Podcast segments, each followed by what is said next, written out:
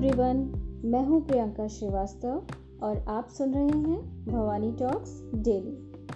Friends आप सोच रहे होंगे कि इंटरेस्टिंग फैक्ट्स में आज क्या इंटरेस्टिंग है। तो आज मैं आपके लिए लेकर आई हूँ आपके होम स्वीट होम के लिए pocket friendly home decor tips दोस्तों, दिवाली आ रही है और हम सभी अपने घर को फेस्टिव और वार्म लुक देने के लिए नए नए आइडियाज़ ढूंढ रहे हैं।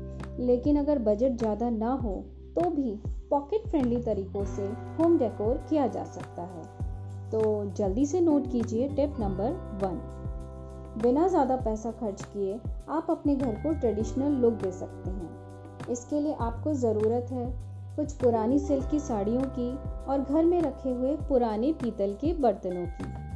किचन से निकले हुए खाली डिब्बों को पेंट करके उन पर खूबसूरत डिज़ाइन बनाकर उन्हें पौधे लगाकर होम डेकोर के लिए इस्तेमाल किया जा सकता है। टिप नंबर टू आपके लिविंग रूम को हैंगिंग लाइट से नया लुक दे सकते हैं। इसके अलावा बालकनी में छोटे छोटे लैंप लगाकर उसे खूबसूरत बनाया जा सकता है। टिप नंबर थ्री घर के काम में आने वाली छोटे मोटे कोई लकड़ी की या लोहे की सीढ़ी अगर रखी हो तो उसे भी क्रिएटिव ढंग से तैयार किया जा सकता है। उस पर पेंट करके बालकनी में लाइट और कुछ प्लांट्स के साथ रखकर घर को सजाया जा सकता है। टिप नंबर फोर घर के किसी भी कोने को कोजी लुक देने के लिए कुशन का उपयोग किया जा सकता है। इन दिनों कुशन में मल्टी कलर का भी चलन है। मार्केट में अलग अलग साइज़ के कुशंस को अलग अलग कॉम्प्लीमेंट्री रंगों के साथ मैच करके उपयोग किया जा सकता है।